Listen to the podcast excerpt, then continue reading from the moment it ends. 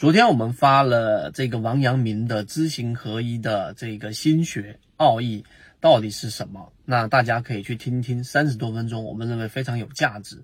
今天我们用三分钟来给大家去讲一讲，在交易当中知行合一，王阳明的这一套心学到底对我们有什么帮助？首先，第一个，王阳明所提到的心学是他在农场悟道过程当中得出的一些。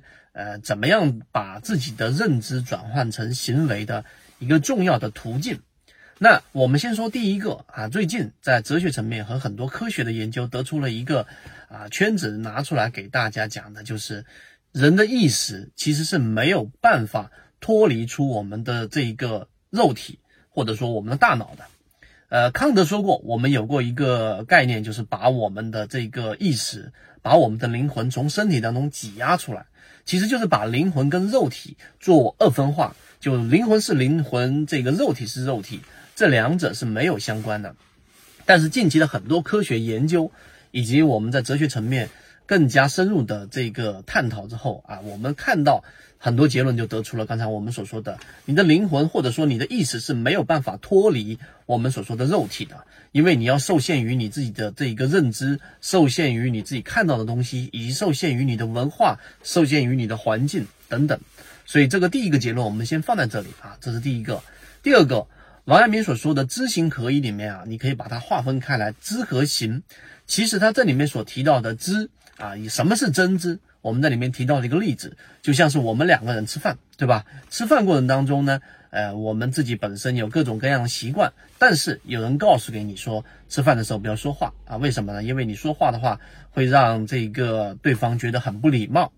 那这个时候是这个认知你就进行调整了，对吧？我们小的时候不知道，我们是按照自己的意愿去做的，结果你就调整了。那这个吃饭不说话到底是不是真知呢？答案不是，为什么呢？它只能是人际交往当中，因为对方这个人这个个体，其实每个人对于吃饭能不能说话这个事情，有些人很讲究，有些人不讲究。像我们本人就不是很讲究这个事情，所以你正常吃饭说话没有问题。所以这个不是我们所说的真知，它不具有普遍性，或者说它只在人际关系上有意义。这是第二点。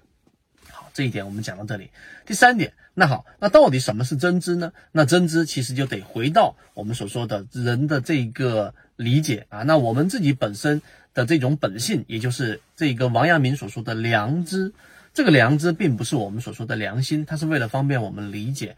那这个良知其实说简单一点，就是我们人的本性，就是我们与生俱来所带有带有的一些本性的东西。两个婴儿放在那里，你就能区分哪一个婴儿。是谁的这一个小孩？哪个婴儿是谁的小孩？或者能区分他们两者的区别？是因为一生下来，小孩跟小孩，人跟人之间就是不一样。有些人活泼好动，有些人沉默寡言，有些人非常的这一种激进，有些人非常的保守，等等等等。好，我讲到这里就打住了。所以这个本性就是需要我们不断的去测试的，不断的不断的去测试的。好，第四点，回到我们的交易，那这个时候。这个交易过程当中，不断的进行测试，其实就是我们要了解自己真正适合的交易模式。好像讲到这里，就有一点性格决定论了。一个意味了，但实际上呢，他可能的理解要更深入一些。就是我们每个人确实有些人不适合去做基金的交易，而有些人非常适合去做基金的交易。那这个时候就需要去做我们的这种测试，这是第一个关键点。那这个测试可以通过记录，可以通过交易日记，可以通过这个看自己的这个流水等等等等这种方式，因为这是行为，行为反映的是我们的思想，这是第一个层面。第二个层面。那你要去做测试也好，或者说王阳明所说的知行合一里面的合一，指的是我们的这种行为要穿过我们的很多中间这里面复杂的噪音思想。因为这些思想很多时候是非常繁乱的、非常繁杂的。那么这个时候，你的本性其实是躲在这个思想之后的。王阳明所说的这个途径，就是通过行为测试也好，通过记录测试也好，直达你的本性，找到你自己合乎本性的行为。就是我是擅长做低吸交易的，我就不会去拿自己大部分仓位强求去做打板。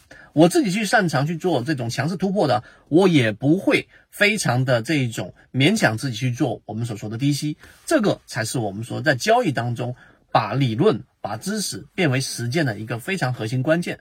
当然中间还会有一些工具，还会有一些把手，还有有一些规划，这个我们后面讲到。希望今天我们的三分钟对你来说有所帮助，和你一起终身进化。